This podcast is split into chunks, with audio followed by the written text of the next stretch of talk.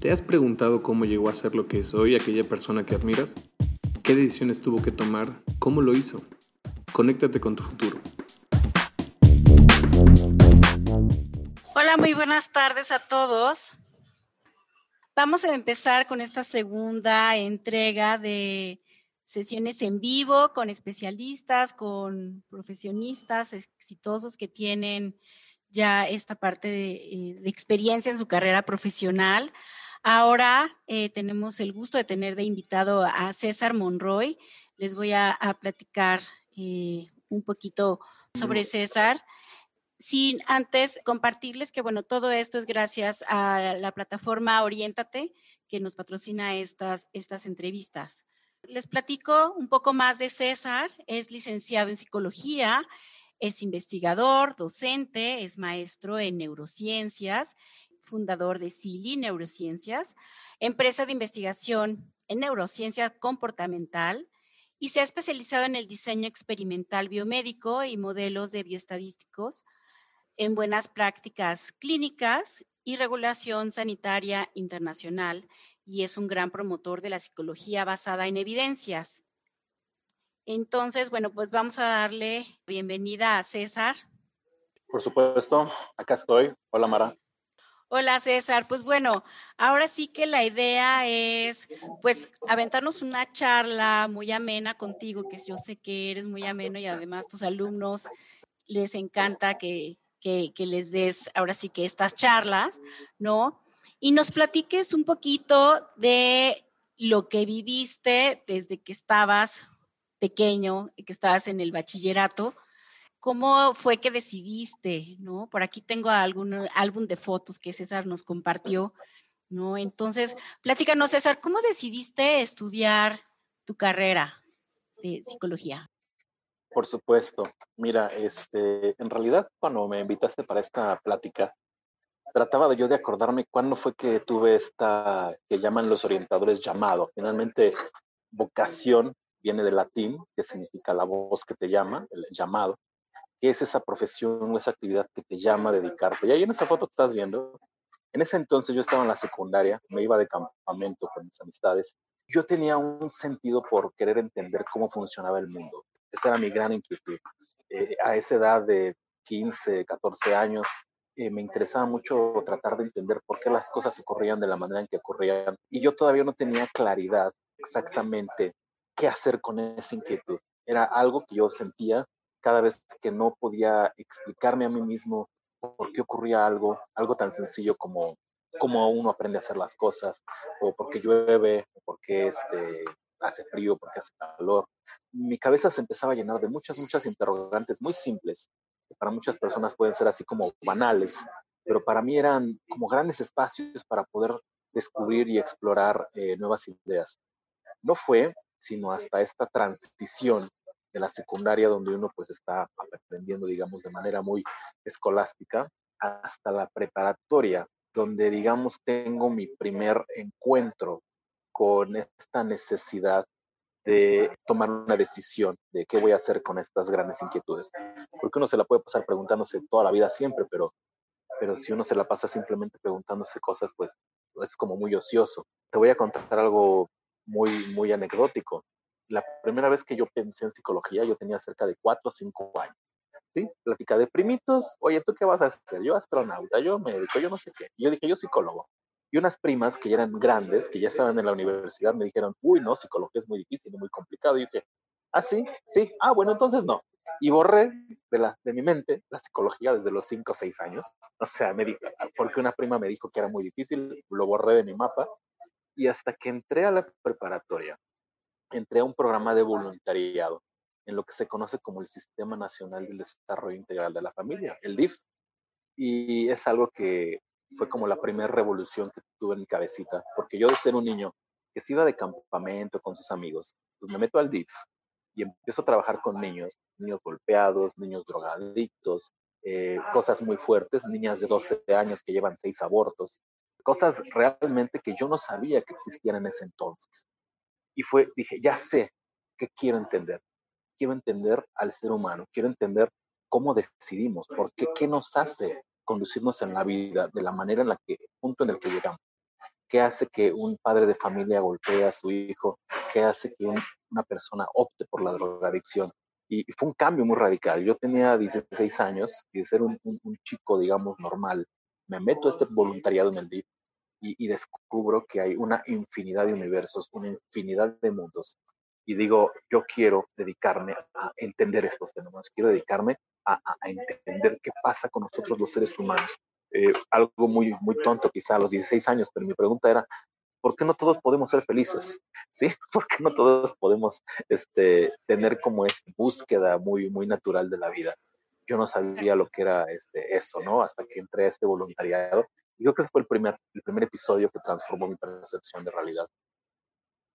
Wow, qué interesante, César. La verdad es que, bueno, a los 16 años de repente tenemos preocupaciones e intereses diferentes, ¿no? El enfrentarte, me parece que a, estos, este tipo de mundos ha de haber sido increíble para ti y una gran experiencia. Es correcto, es correcto. Fue, yo no te diría que traumático, pero sí me reventó una primer burbuja. Yo creo que la vida trata de, consiste de eso, ¿no? Uno nace en una cebolla adentro y hay que ir quitando capas, quitando capas, ir descubriendo y llega un punto en el que te tienes que orientar a una dirección y decir yo qué le voy a aportar. Y sí, fue como una primera transformación de, de, ese chico que quería explorar el mundo a orientarme a un punto muy particular que fue pues entender la psicología de la gente. Y fue cuando pues a lo largo de la preparatoria vas viendo temas. Dije, bueno, creo que la profesión que me ayudaría a mí a, resolver este conflicto conflicto que yo tenía interno de tratar de entender por qué existían estos otros panoramas que yo desconocía, pues fue la psicología. Eso fue lo que me llevó, fue, fue dejar de hacerlo de siempre, empezar a hacer cosas diferentes, fue jugármela, porque digo otra cosa, yo siempre he sido muy inquieto, este programa del DIF era para gente que estudiaba ya una licenciatura, pero yo de metiche y de desobediente dije, no, pero yo quiero entrar, yo tengo 16 años, pero sí puedo, sí aguanto. Y pues sí, sí aguanté y, creo que esto me encaminó a un universo que fue el universo de la, de la, de la universidad. Y a ver, platícanos, ya cuando hiciste tu examen de admisión y entraste a la universidad, ¿qué tal te pareció? ¿Cuáles fueron las materias que, que no te gustaron? ¿Cuáles fueron las materias que sí te gustaron? Platícanos. Mira, es una, algo que uno tiene que hacer una revisión siempre. Por ejemplo, yo te voy a decir que la preparatoria, como esta foto que tengo aquí con, con amigos de prepa, ahí en esa foto está mi esposa actual, ¿no? La conocí en la prepa, nunca nos caímos bien en la prepa, no me tragaba y yo ni siquiera sabía que existía. Nos conocimos el día de la graduación, eh, pero nos conocíamos desde la prepa, o sea, convivimos, pero yo, yo tenía la mente en otro mundo.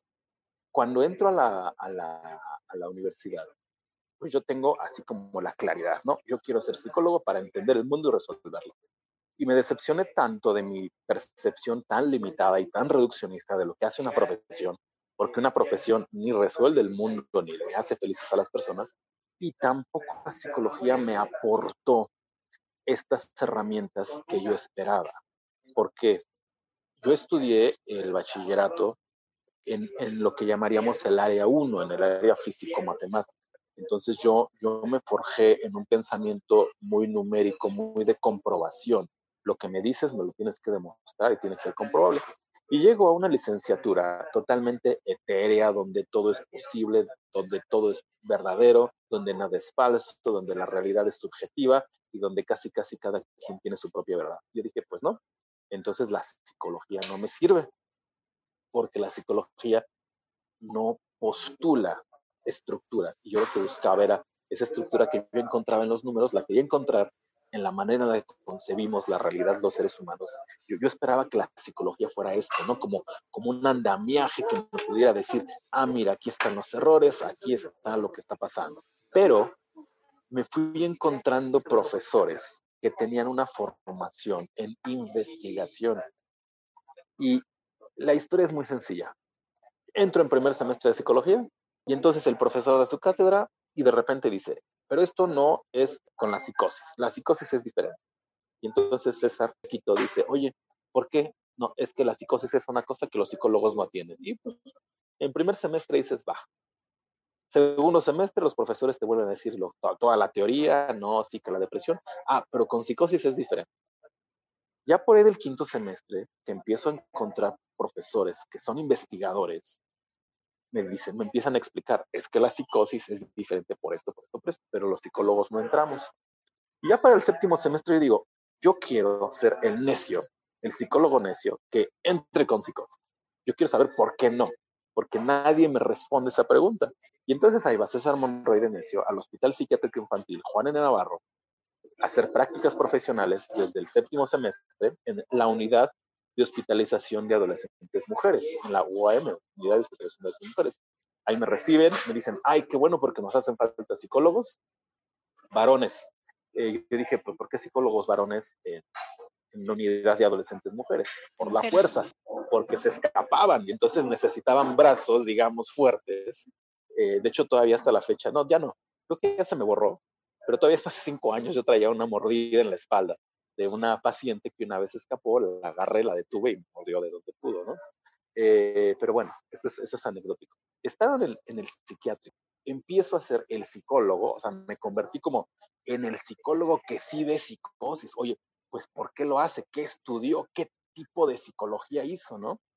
Yo no estaba haciendo ningún tipo de psicología. Yo entré mentoreado con una, doctora que traía un protocolo de investigación. Y entonces yo me metí al tema de evaluar qué tanto se podía evaluar psicológicamente un trastorno psicótico. Y ahí fue donde dije, ok, me gusta la psicología, pero no toda la psicología. Me gusta la psicología de investigación, la que permite adentrarse en esos fenómenos que no son explícitos. Y fue así, la, la carrera me fue encauzando. Te voy a decir que materias que me decepcionaron mucho fueron las clínicas, las que me gustaron más fueron las, las materias un poquito más estructuradas, ¿no? Metodología de investigación son apuntes que conservo hasta la fecha. Teoría de la entrevista son apuntes que conservo hasta la fecha, pero todo lo que era teoría clínica, psicología del desarrollo, realmente era una cuestión más dependiendo de lo que el profesor consideraba, era lo que te enseñaba, ¿no? Y, no te voy a mentir, tuve profesores que recuerdo realmente con gran desagrado, es decir, profesores que prácticamente sentí que perdí una materia con, su presencia, ¿no? Realmente no, no me aportaron nada. Y tampoco te voy a mentir, también llegué a apostar mi calificación con este tipo de profesores. Le decía, profesor, si yo le demuestro que lo que usted dice no es cierto, me pone 10, porque yo de usted no estoy aprendiendo nada. Siempre fui como muy desafiante en ese sentido. Ok. ¿Y les demostrabas? Sí, por supuesto. Yo, nunca era tampoco así de irme como dicen, como en borras, ¿no? No podía detenerme leyendo. Te voy a contar algo. En la preparatoria yo llegaba a las 7 de la mañana a clase de 7 y llegaba a mi casa a las 10 de la noche, porque yo no nada más iba a tomar clases. Iba, tomaba clases, luego metía un grupo, en ese grupo organizábamos campamentos, porque a mí siempre me ha gustado el deporte al aire libre. Eh, luego decidimos hacer un campamento de integración para las empresas. Yo empecé a trabajar muy chiquitito, a los 17 años. Dentro de estos programas del DIF, los empezamos a mover a otra empresa. Ya para la universidad, pues yo en la universidad organizaba obras de teatro, este, escribía varias cosas. Igual me la vivía en la universidad. Llegaba a 7 de la mañana y hasta que nos corrían. Yo formaba parte como de estos grupos de alumnos que estaban metidos haciendo mil cosas. De hecho, yo soy fundador de la Sociedad de Alumnos de mi universidad, que no existía en ese entonces. Eh, es decir, siempre fui muy inquieto, nunca he estado sentado, digamos, esperando a que la providencia me diga qué me gustaría hacer. Intento, pruebo, si me gusta me quedo, si no me salgo, pero, no me gusta estar como esperando. A que alguien te diga, ¿no? Exacto. Si somos los investigadores, no podemos estar sentados sin andar explorando a ver qué más se nos ocurre investigar. Padrísimo. Oye, y esta parte de, ser el fundador de Sociedad de Alumnos, de tu carrera, ¿qué, te llevas de eso? ¿Qué te llevaste y qué te llevas ahora? De, ¿Qué aprendiste de esta parte? Fíjate que es, una parte, ¿cómo decirlo? Es, es agridulce, porque fue mi primer encuentro con la diferencia entre tú cómo concibes una institución como alumno y cómo concibe la institución la autoridad, dígase directores, profesores. Cuando uno es alumno de los que van, toman clase y te regresas, pues tú dices, es muy sencillo, ¿no? Soy una persona que recibe un conocimiento, mira, estoy con unos chicos de, la, universidad, ahí, estoy yo, yo uso sombrero desde la universidad. Como alumno uno va a tomar clase y se va a su casita. El grupo, la, sociedad de alumnos, empieza a saber el lado administrativo, es decir, cómo ve la sociedad a los alumnos, cómo ve a las materias, empiezas a lidiar con la burocracia. Ese fue como mi primer acercamiento. Dije, ah, caray, entonces una universidad no es este templo del conocimiento, sino a final de cuentas es una institución con libros de ingresos, egresos y que tienen perfectamente bien calculado todo lo que se hace, todo lo que ocurre adentro. Y también es una institución que le rinde cuentas a algo que uno como alumno le parece como muy banal. Las universidades le rinden cuentas a los papás. porque Yo, yo recuerdo de, de las primeras iniciativas que teníamos en sociedad de alumnos, la universidad nos decía, no. Y nosotros como alumnos, no, es que todos queremos hacer esto. No, es que eso no es la imagen que queremos que los papás tengan de, la universidad. Eh, queríamos hacer un performance ahí bien loco, ¿no? Incendiar un libro y cómo vamos a incendiar un libro en la universidad. Éramos muy, muy, muy extravagantes en nuestras ideas. Y me llevé como esta sensación agridulce, pero aprendí que cuando formas parte de una institución, no dejas de ser un componente de esa institución. Por lo tanto, tienes que aceptar ciertas formas. Por mucha, digamos, autonomía que te da la universidad, por mucho que nos dijeron, quieren una sociedad de alumnos, fórmenla, tuvimos que, pues, acatar ciertas normas, ciertas reglas y aprendes, ¿no? Que para ser libre, pues, necesitas obedecer ciertas normas, ciertas fórmulas.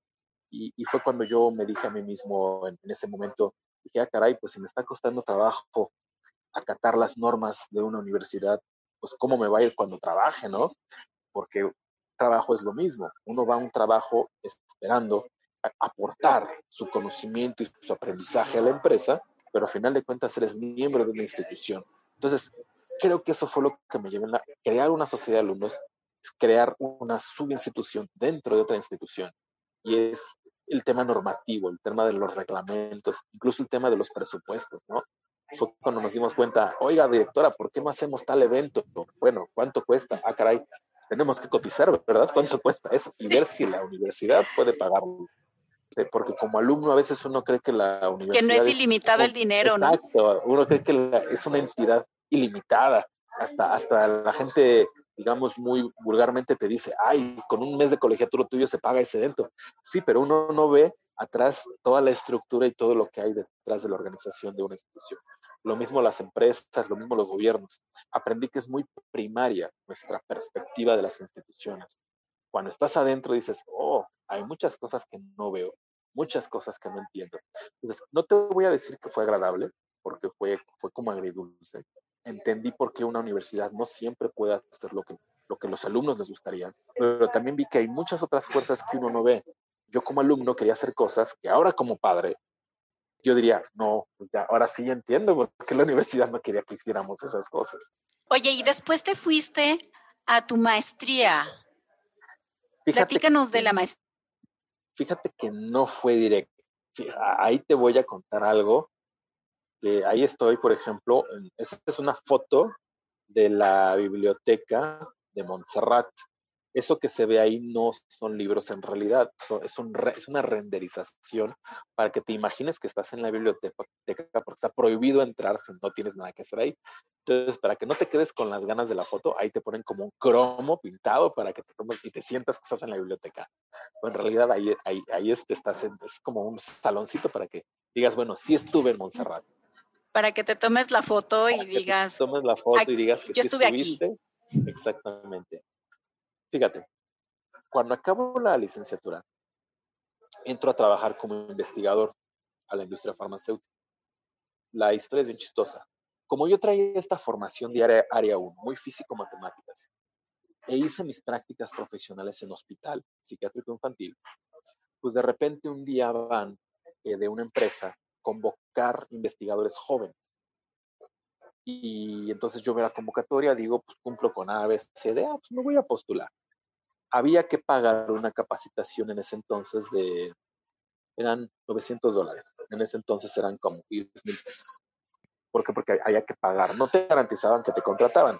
¿Por qué? Porque era una empresa extranjera y nosotros somos tercermundistas y entonces había que pagar una nivelación, tal cual. Hago la nivelación, presento el examen, me contratan. Ya recién, recién titulado, esto fue el mes que me, el año que me titulé. Yo me titulé en 2004. Ya contratado, pues bueno, ya en la fase de contratación más bien, ya ha pasado los exámenes, ya que me dicen los de recursos humanos, los seleccionamos. De repente ven mi cédula profesional y me dicen, oye, pero tú eres psicólogo.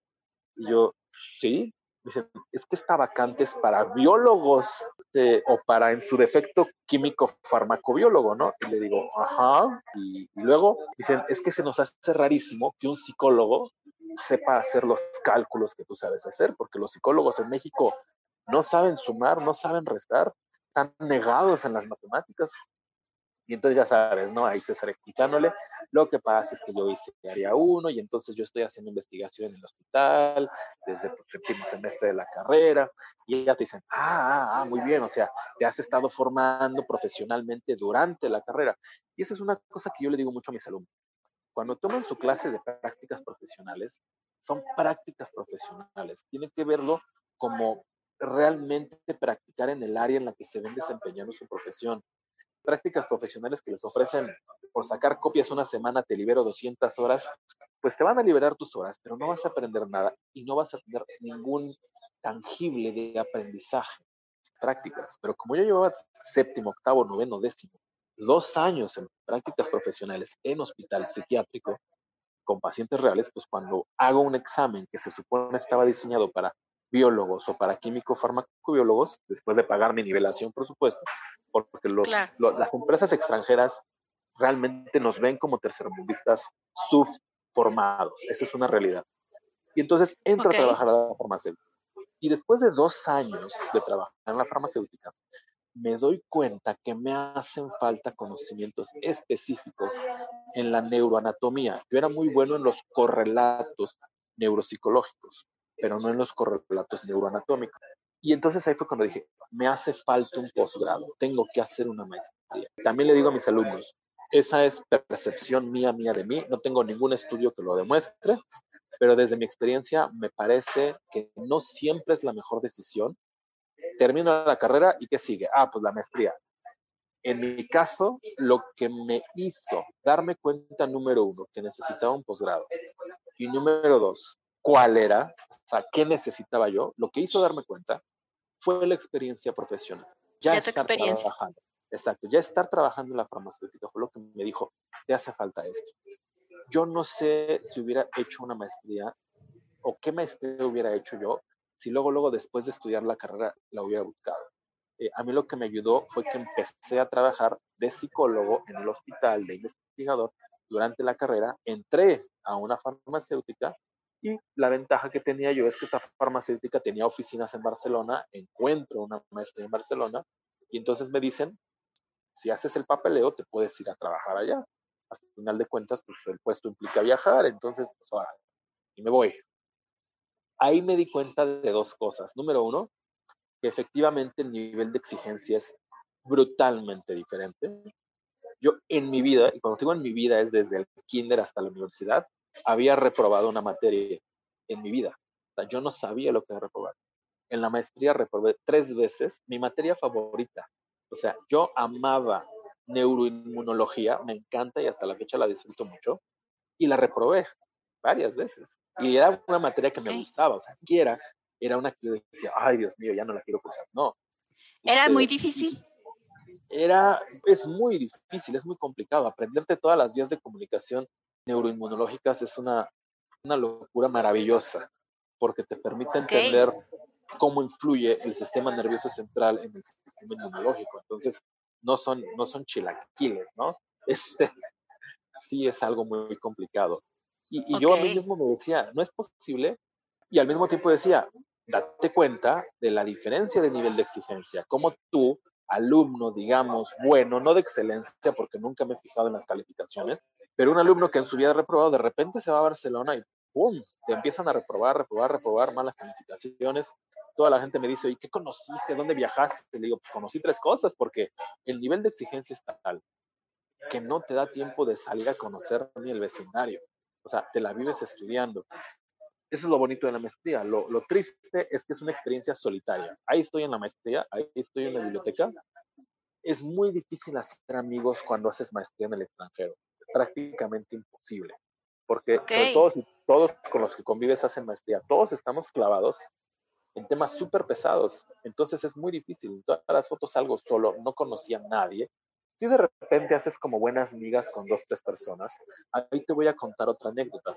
Estaba yo desayunando, ya sabes, mi pan amb tomaquet, ¿no? Pan con tomate, un pan tostado, donde le frotas un tomate, le echas un poquito de sal, te lo tomas con un café, y ese es un desayuno catalán tradicional. Ya estoy vestido a usanza local con un suéter amarrado y el sombrero y el morral con el paraguas en esa época del año, llueve mucho. Y estoy yo desayunando en el comedor comunal de, de, la residencia universitaria y hay un chico muy fornido, muy musculoso, vestido de traje, traje, corbata.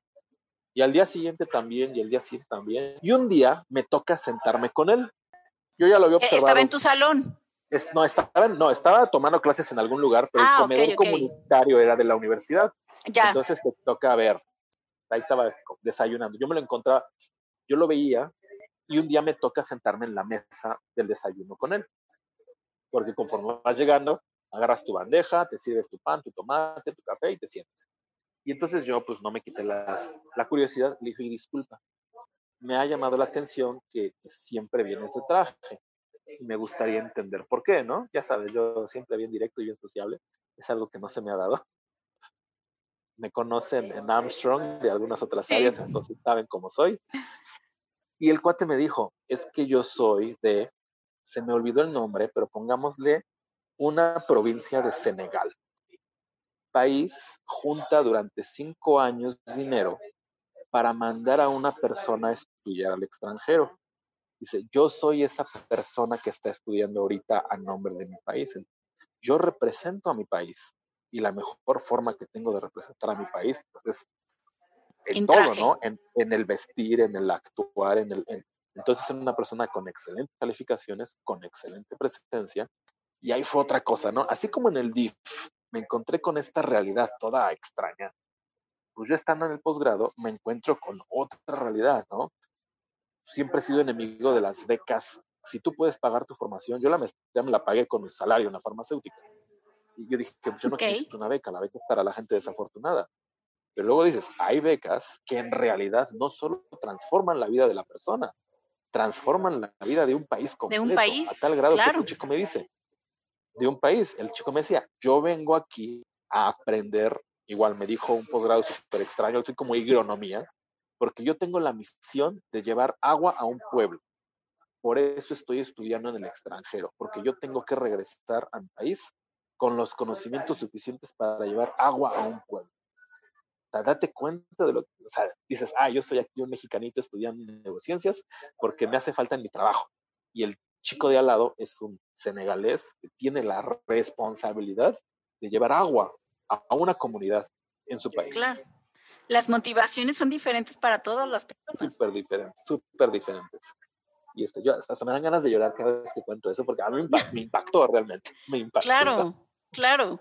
Oye, platícanos aquí, ¿qué estás haciendo? ¿Estás buceando? Ajá, ahí estoy haciendo buceo de caverna.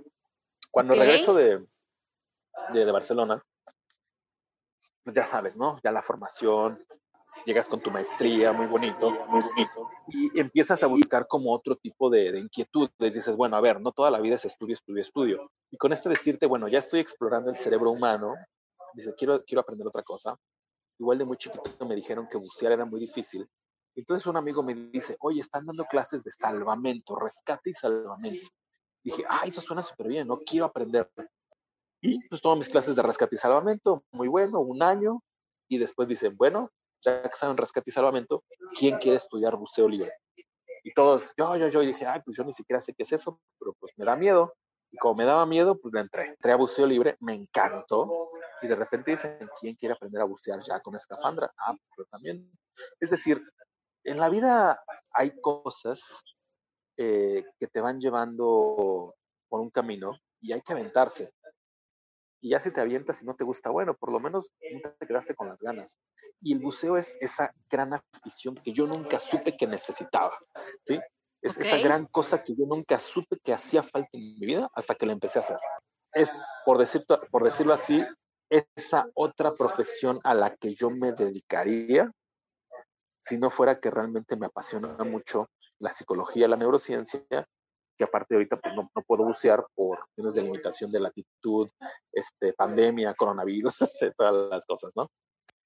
Pero, ¿por qué te pasé esa foto? Porque no nos tenemos que casar con una sola cosa. Eh, yo en el buceo, y esto te lo voy a contar con mucho cariño de la gente que, a, a quien me voy a referir, sin nombre por supuesto, en el buceo me encontré a una contadora en el grupo de buceo, una chava que llevaba las cuentas por pagar de una empresa súper grande. Y en un viaje de buceo dijo, ay, yo no sé por qué no me dedico a esto. Yo agarraba mis ahorros y me iba a abrir un centro de buceo a Veracruz y vivía de esto. Y pues yo, pues, siempre tan oportuno, le dije, ¿y por qué no lo haces? ¿Qué te detiene? Dice, no, pues es que las prestaciones de mi trabajo muy buenas, el seguro, que no sé qué, que no es lo mismo este, vivir de tus ingresos que tener un ingreso fijo cada 15 días.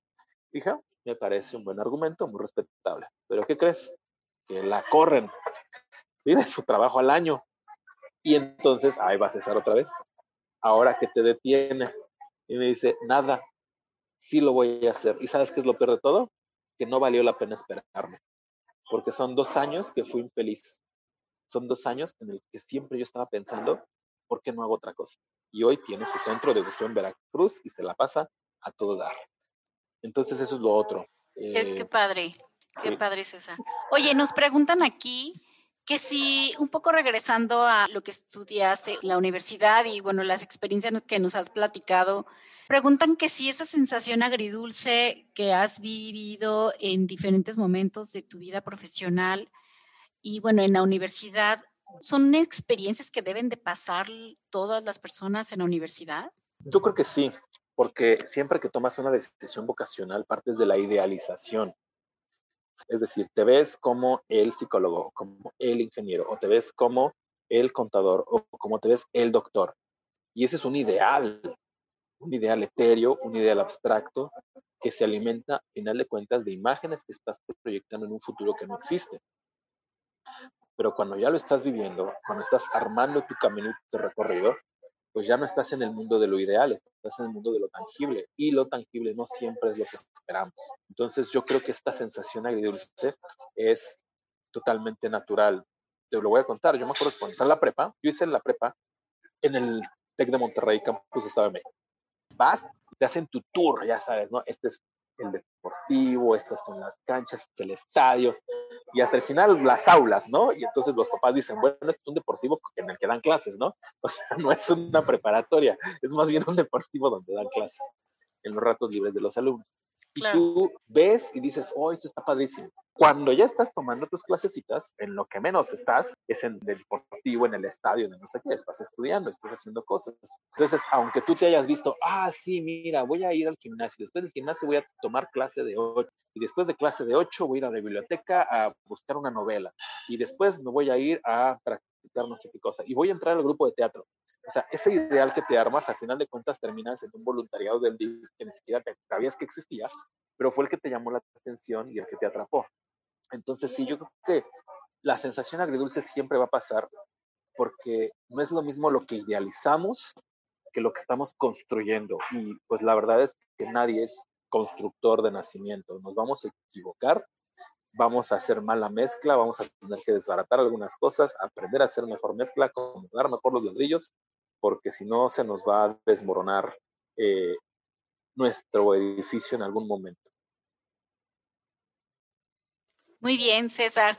Oye, a ver, platícanos esta foto donde ya nos hablas del marketing político, ya un César con toda la profesión de neurociencias que te respalda. Platícanos de esta parte. La neurociencia me respalda. Fíjate que regresando de Barcelona, casi, casi bajándome del avión, por decirlo de manera caricaturesca, de manera real a, los pocos meses, pero por decirlo casi bajando del avión, me intercepta un grupo de gente, de, políticos, de inversionistas, digamos, con cierto corte político. En ese entonces, en el 2009, pues no había muchos neurocientíficos en México. De hecho, la neurociencia ni siquiera era tema todavía. Y me dicen, oye, tú, tú tienes un, posgrado en neurociencias, ¿verdad? Sí, sí. Oye, es que fíjate que acabamos de leer que en Estados Unidos se están haciendo unas investigaciones donde se acaba de demostrar que se puede ver por quién va a votar la gente sin preguntarle. Y yo, ah, qué interesante. Entonces me dicen, ¿tú puedes hacer eso? Y les dije, pues sí, pero pues necesitaríamos tal, tal, tal. Y no es así como lo platican. En realidad lo que se mide es una cosa que se llama sesgo. Ya sabes, César le suelta toda la teoría. Y entonces, pues ni tardos ni perezosos me dicen, oye, queremos invitar un proyecto. ¿Sí? Este proyecto se llama así, Laboratorio de Investigaciones Sociales, y es un proyecto muy fácil. Tú nos dices qué necesitas y nosotros te lo conseguimos para que nos armes este modelo. Y entonces yo, de 30 años, una serie de inversionistas me arman mi primer laboratorio de investigaciones neurofisiológicas para entender la toma de decisiones electorales. Ahí en esa foto estoy presentando los resultados de hace cuatro años, donde a través de neurociencia medimos que los mexicanos éramos más afines a la posibilidad de que Donald Trump fuera el próximo presidente de Estados Unidos hace cuatro años, o sea, en las elecciones anteriores. Y entonces, pues todo el mundo nos tiraba de a locos, porque así como ahorita está pasando con Biden, en ese entonces todo el mundo daba como ganadora a Hillary. Es más, era un disparate decir que iba a ganar Donald Trump. Pero de repente, vamos nosotros y decimos, pues, ¿qué creen? Medimos el cerebro de los mexicanos y cuando les, les mostramos la foto de Donald Trump acompañado de la frase, apostaría un mes de mi sueldo a que va a ganar las elecciones, la respuesta cerebral era más coherente, es decir, más esperada, que cuando aparecía la foto de Hillary Clinton con la misma frase. Y entonces fuimos a presentar a la Universidad de Washington nuestros resultados y dijimos, señores, según la percepción de la población mexicana, Donald Trump va a ser el próximo presidente de Estados Unidos. Obviamente, pues se atacaron de la risa de nosotros. ¿Por qué? Porque dijeron, pues no, todas las encuestas dan por ganadora a Hillary Clinton. Cuando gana Donald Trump, entonces ahí, ¡pum!, nuestra empresa se convierte en, todo el mundo empieza a hablarnos por teléfono, a decir, cómo lo supieron, cómo lo adivinaron, qué método usaron, qué encuestas hacían. Nosotros pues, no hicimos encuestas, utilizamos un método que estamos desarrollando desde 2009 y entonces llegan nuevos inversionistas y se funda la empresa Cell Neuroscience, ya como un laboratorio de investigaciones en neurociencia del comportamiento. Y aquí, platícanos, ¿aquí qué estás, qué estás presentando? Pues esas son fotos que te comparto ya de parte de, mi trayectoria. A mí me gusta mucho compartir el conocimiento. Me he vuelto una especie de, de, divulgador científico en algunas áreas. Ahí, por ejemplo, estoy en el evento de la Asociación Mexicana de la Industria Gráfica Impresa, la DINIGRAF. Ahí me invitaron, por ejemplo, a explicar cómo hace el ser humano para reconocer lo que tiene enfrente. Es decir, cuando yo tengo un rostro enfrente de mí, ¿qué hago para saber que tengo una persona enfrente? ¿Cómo viaja esa información del cerebro? ¿Cuánto tiempo tarda el cerebro en codificarlo? Y entonces eso llevado a la industria del empaque, ¿cómo medir si una persona lee, si se fija en el color, en el texto, en la verticalidad, en la, en la horizontalidad? ¿Cómo hace el cerebro para clasificar los colores? Y ahí, por ejemplo, estoy explicando algunos de nuestros experimentos, eso que tiene ahí Arge, una de mis colaboradoras que están conmigo desde que empecé. Algo muy lindo es que la, gente no me renuncia y, quizá valga la pena compartirlo. Yo cuando fundo la empresa tengo dos políticas. Número uno, contratar gente recién graduada, porque yo sé que como psicólogo es bien complicado conseguir trabajo recién graduado. Pero la regla número dos es que hayan hecho tesis de investigación.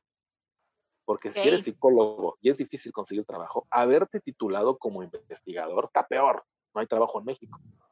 Entonces yo dije, yo le quiero dar trabajo a psicólogos investigadores. Y por eso la gente está conmigo desde que la empresa existe.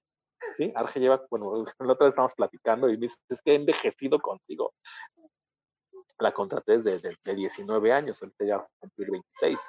Estoy en otro foro igual explicando las vías neurales. Eh, es un tema de mucho interés, muy apasionante. Si a mí me haces hablar del cerebro, no me, no, no me detengo en tres, cuatro días. O, por ejemplo, ahí estoy en un programa de televisión, eh, soy co-creador junto con Paco Abundis y con Carlos Push, un periodista. Ahí si quieres poner el video. Si yo te digo, ¿por qué, ¿por qué vas a votar por un político y no por... ¿Literalmente? Literalmente. A ver, explíqueme, por favor. El que robe hay que mocharle la mano. Hay que presentar una iniciativa para... Porque, porque lo que queda claro es que a todo el mundo le movió algo. ¿no? Es decir, fue, fue, eh, eh, yo creo que es un momento del debate donde no, no hay... participación del Bronco detona una emoción legítima. La mitad de la gente le causó risa, prácticamente fue como, como graciosa la propuesta, inverosímil. Pues ese es el programa de televisión que escribí junto con, con Carlos Push y Papa Bundis, El Pulso del Debate. Somos, somos co-hosts o como se llama, co-anfitriones. Es un programa que hacemos cada proceso electoral a partir del, del pasado. Igual, ¿no? O sea, llega un punto en el que te diviertes tanto, eres tan dueño de, de, lo que haces que quieres empezarlo a ver en otros ambientes. Y entonces se me acerca Paco Abundis y me dice, oye, esto que tú haces de medirles y colocarles electrodos, ¿crees que lo podamos hacer en vivo durante un debate presidencial? Le dije, claro, por supuesto, nos lo echamos. No existía la tecnología. La tecnología la tuve que desarrollar, porque entre mis múltiples cosas que hago en ratos libres es aprender lenguajes de programación. Okay. Entonces, entonces, pues, programo la plataforma, todo, y entonces somos capaces de transmitir en vivo durante el debate presidencial la respuesta emocional de un panel de ciudadanos. Y es la primera vez que se hace esto en toda Latinoamérica. Solamente se había hecho en, en Europa y alguna ocasión en una elección local en Estados Unidos. Igual con psicofisiología bastante más sencilla, pero fue una experiencia, la verdad, fabulosa. Eh, después, algo muy curioso que pasó es que después de que transmitimos el programa, como a los dos días, suena el teléfono de, de Paco y contacta a, pues ahora sí que al equipo y dice, señores, esto, pues no podemos seguir transmitiendo el programa. Y nosotros, ¿por qué? Dice, porque nos acaban de pedir que les vendamos la tecnología de manera privada. Es decir, esto que hicimos en vivo, alguien nos lo quiere comprar, pero para sus objetivos. Entonces, este, okay. ya no pudimos hacerlo. Alguien nos, ahora sí que pues le, le llegaron el precio a Paco. Estuvo bien, digo, finalmente son metodologías comercializables. ¿Qué te quiero decir con esto?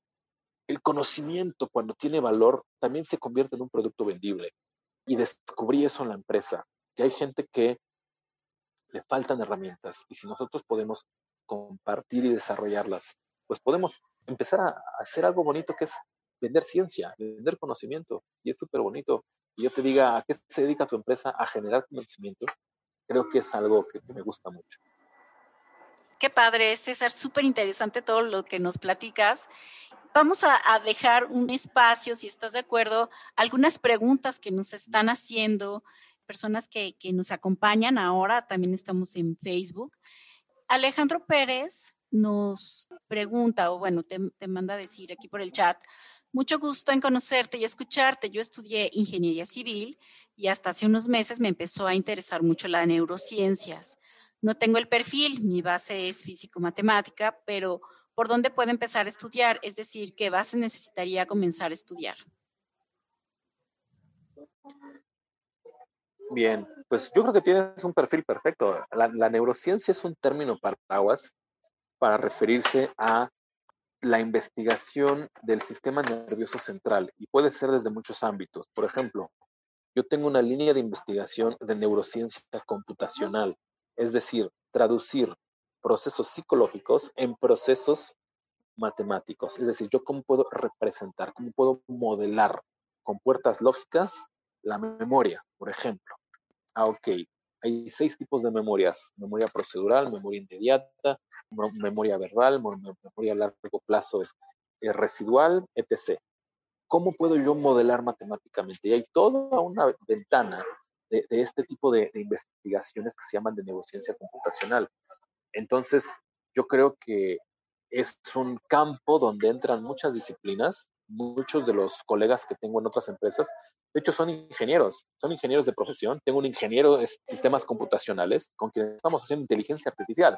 Entonces le dije, mira, yo te paso el pseudocódigo, yo, te, yo, yo, yo aterrizo en pseudocódigo los procesos neuropsicológicos y tú con eso armas una red neuronal con programación. Entonces, hacer sinergia entre profesiones, la neurociencia creo que es el, el punto donde se puede hacer una cantidad de alianzas sinérgicas maravillosas. O sea, la verdad creo que la, la licenciatura no es en realidad una limitante en neurociencia, a menos que hayan estudiado, no sé, contaduría, algo así, ¿no? Pero creo que la ingeniería, la física, la química, la biología, la matemática, la computación, la electrónica, bueno, si estudiaron electrónica, están a un paso de poder ser neurocientíficos, porque al final de cuentas las neuronas son células cuya función es polarizarse y despolarizarse. Estamos hablando de ceros y unos, estamos hablando de comunicación. Entonces, si ustedes son capaces de saber cómo funciona un eh, electrodo, un ah, capacitor y una resistencia, pueden explicar perfectamente cómo funciona una vía neural. E, entonces, este, yo, por ejemplo, para ayudar a mi pequeña mente, a veces diagramo vías neurales como circuitos eléctricos, porque me es más fácil pensarlo en términos electrónicos que, en términos biológicos, ¿no? Ese sería mi, comentario, ¿no? Creo que la profesión no te limita, al contrario. La pregunta es, yo con este conocimiento, ¿qué aporto a la disciplina? Y está padrísimo que tengas una ingeniería, porque a la neurociencia le hace falta mucho pensamiento matemático todavía. Perfecto. A ver, Fernanda, platícanos. Dice, yo estoy en quinto semestre de preparatoria y me interesa muchísimo las neurociencias, pero más enfocado a lo referente al comportamiento que a lo anatómico, pero no encuentro ninguna carrera que se acerque. ¿Qué me le recomiendas? Bien, si es neurociencia, es, una buena, un, buen, un buen tema. Neurociencia en México, cuando yo estudiaba psicología, solamente era neurociencia básica, o sea, neurociencia de hacer disección en el animalito, quitarle el axón, ver con microscopía, sacarle una tinción, ver si se tenía o no se tenía. Y tenías que ser médico o biólogo antes de tomar la especialización. Por eso me fui a Barcelona, porque era el único posgrado en neurociencias que me aceptaba como psicólogo, porque eran neurociencias clínicas. Luego están las neurociencias del comportamiento. Aquí en México no hay forma y no hay manera yo eh, recomendaría acercarse a la licenciatura en psicología, es una buena licenciatura, o ya hay en la UNAM, ya está la segunda generación, ya existe la licenciatura en neurociencia, ya existe, la, así se llama, licenciatura en neurociencias. Ya dentro de ahí, los últimos módulos optativos, dentro de los módulos están los comportamentales. Uno ya decide hacer neurociencia clínica, neurociencia básica, neurociencia computacional o neurociencia del comportamiento. Entonces, habría que empezar a ver las opciones de licenciatura, pero ya existe como tal neurociencias como licenciatura. Muy bien. ¿Alguien quiere, le gustaría hacer una pregunta a César y quiere abrir su micrófono y su cámara?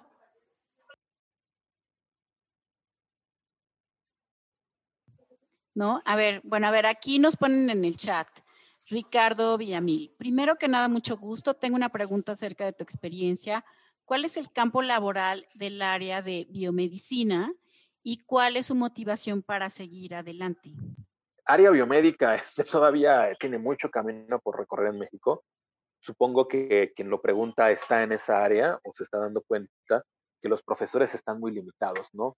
Lamentablemente, áreas biomédicas es un área en lo que las generaciones que están arriba, digamos, dando clase, las buenas oportunidades las han encontrado en el extranjero. Entonces, el mensaje que le han dado a los alumnos es, quieren desarrollar dispositivos biomédicos, tienen que irse del país.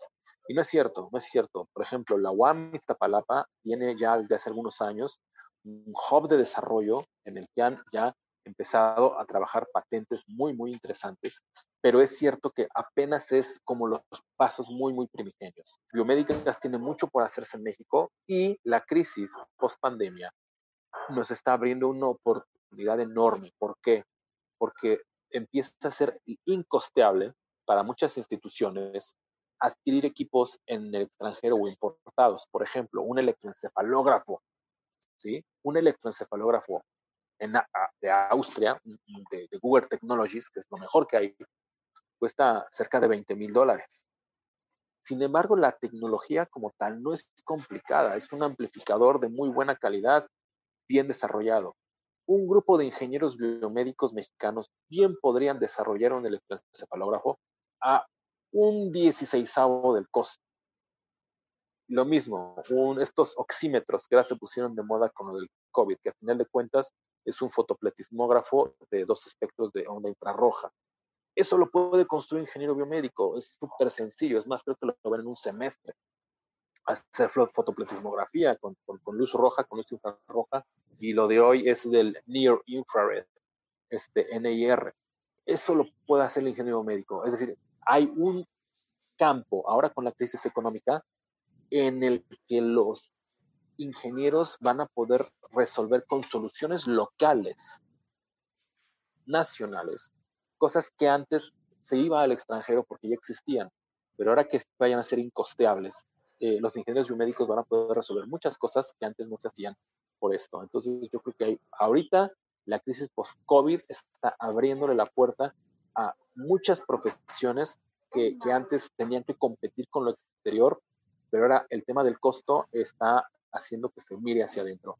Solo como anécdota, yo mismo, mi empresa, está tomando clientes de una empresa extranjera que cerró, que hace lo mismo que yo, y entonces las empresas grandotas pues iban con esta empresa grandotota transnacional, pero la empresa grandotota transnacional ya no le es costeable tener oficinas en México, Colombia, y entonces yo me estoy quedando con esos clientes. ¿Por qué? Porque yo soy local, yo, yo no tengo a dónde irme. La empresa extranjera va, cierra su oficina en México y sigue cobrando en otro, en otro país. Pero yo soy de aquí, entonces hay que convertir las crisis en oportunidad. Muy bien, César. Oye, a ver, queremos, bueno, aquí muchas queremos saber, Anabel Cerezo nos pregunta, o más bien nos dice que si nos puedes decir quién compró la herramienta. tu ah, herramienta de este, pues análisis político. sí, la compró un consultor político. No sé para quién trabaje pero un consultor. O sea, hay mucha gente que se dedica a consultoría de campañas. Entonces la compró un consultor que creo que ha salido en revistas y ha ganado premios. ¿eh? O sea, es una persona conocida que se dedica a consultoría política. No la compró un partido. ¿eh? Y esa era la pregunta. No, no la compró ningún partido, ningún candidato. Ok, perfecto. Pero en Facebook pregunta Andrea, ¿es difícil adaptarse a una sociedad universitaria? Pues sí, sí, sí es. ¿Para qué te digo que no? Sí, sí es difícil es un proceso de transformación interno. Hay que abandonar muchas creencias personales, hay que ser flexibles. Eh, sí, sí es complicado. Por eso mucha gente no acepta el reto y se va a tomar clases de su casita, toma sus clases tres, cuatro horas y se regresa a su casa. ¿Sí? Porque en realidad ya formar parte de, de la comunidad y formar una sociedad implica una dinámica de transformación de muchas cosas. Yo te puedo decir que todo lo que yo creía que iba a ser como psicólogo, tuve que abandonar todo para hacer lo que hago ahorita. Si no, yo ahorita seguramente, no sé, sería una persona con un trabajo en una empresa grandota, haciendo otras cosas, no las que yo quería, sino las que me habían encausado hasta los 16, 17 años. Que renunciara mucho, la universidad te transforma y creo que eso es bueno, pero no todo el mundo está dispuesto a hacerlo.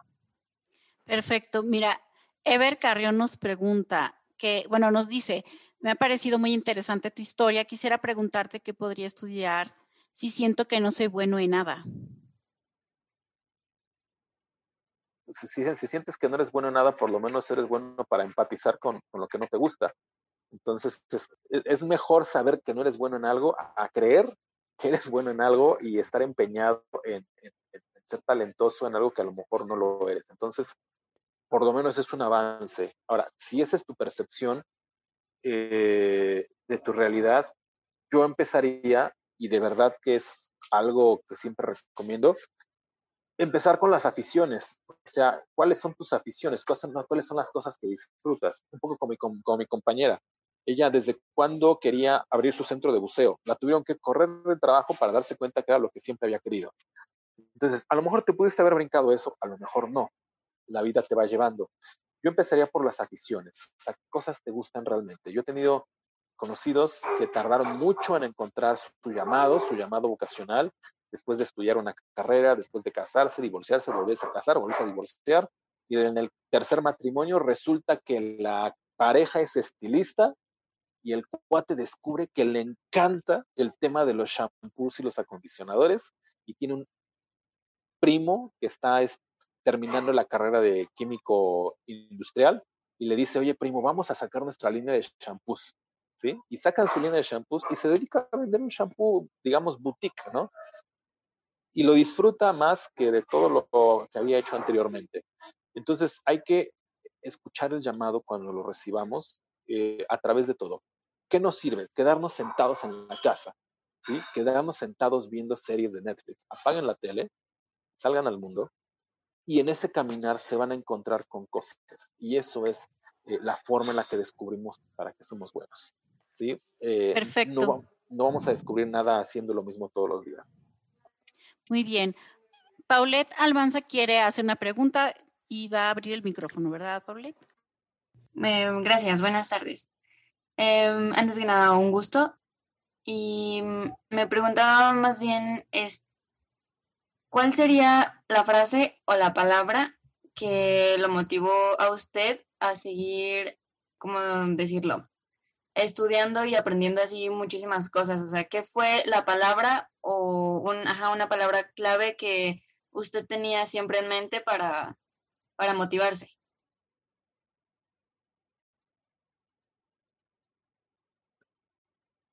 ¿Cuál, ¿Cuál era la palabra que yo, yo, no tenía una palabra en mente, yo más bien tenía vacíos.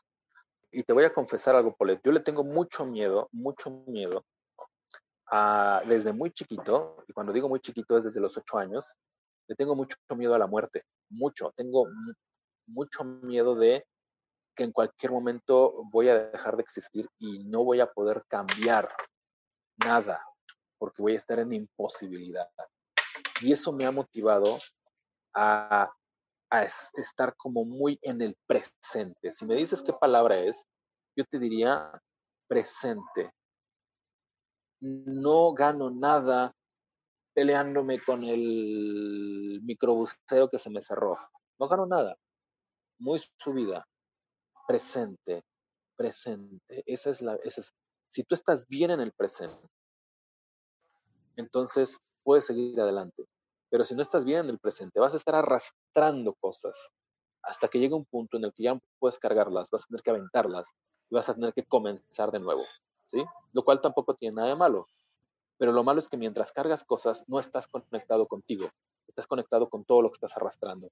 Entonces, eh, yo te diría que eso es lo que me ha impulsado. Lo que me ha impulsado es que tengo un vacío enfrente que no sé qué va a pasar. Por lo tanto, tengo que estar en el presente construyendo mi presente. Y yo voy a retomar quizás, tenemos tiempo, si no Mara me dirá, me hará señas de ya, ya córtale. Nosotros sí tenemos tiempo, no sé, César, si tú todavía tienes tiempo. Eh, tenemos muchísimas preguntas. Pero a mí me gustaría mucho cerrar con, con una reflexión que, que hizo persona controvertida, que todas las grandes personas son controvertidas. Nelson Mandela, él decía que no tiene nada de extraordinario hacer cosas si solo son para ti. No hay ninguna diferencia entre el señor que todos los días pone su puesto de tacos en la esquina y el director más grande de una empresa. Si los dos lo único que buscan es lo mejor para sí. ¿Por qué? Porque todos queremos lo mejor para nosotros. No hay nada de extraordinario ahí. Porque es, nadie busca lo peor para sí mismo. Todos buscamos lo mejor. ¿Dónde está lo extraordinario? Cuando busco lo mejor para los demás. ¿Sí? Ahí somos extraordinarios. Entonces Nelson Mandela dice, Dicen, es que ¿por qué estuvo tantos años en la cárcel? Dice, porque yo no pensaba en lo mejor para mí, yo pensaba en lo mejor para los demás. Yo podré estar donde sea, pero yo estando en la cárcel, las, a las demás personas estaban mejor. Entonces, si yo les pido que busquen lo extraordinario en su profesión, no es lo mejor para ustedes, es ustedes cómo siendo la profesión que ejercen, son mejores las demás personas. Ahí está lo extraordinario. Yo sí me tengo que Perfecto, César. Pues te, digo, tenemos muchas preguntas, te las vamos a mandar para que después nos ayudes a contestarlas. Por favor, tienes redes sociales, eh, compártenoslas eh, y, bueno, nosotros las compartimos también en las redes sociales. Sí, bueno, pues ya sabes, ¿no? Mi, mi Twitter, que ahí siempre estoy, es arroba psicólogo Monroy, ahí siempre estoy. Es un Twitter aburrido, es un Twitter donde subo notas científicas y todo lo demás pero ahí estoy y ahí me pueden encontrar. Arroba psicólogo Monroy. Arroba y, bueno, psicólogo la empresa, Monroy. Psicólogo Monroy. Y bueno, la empresa, pues ya saben, Cele Neuroscience, ahí también pueden preguntar por mí. Perfecto, pues muchas gracias a todos por conectarse. Les vamos a mandar las preguntas a César para que nos de tarea nos las conteste y las vamos a postear en Facebook.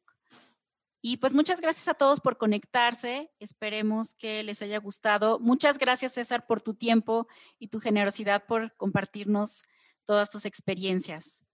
Muchas gracias no, a pues, todos. Este, gracias, Mara. Pasen una excelente tarde. Chao, chao. Bye, gracias a todos.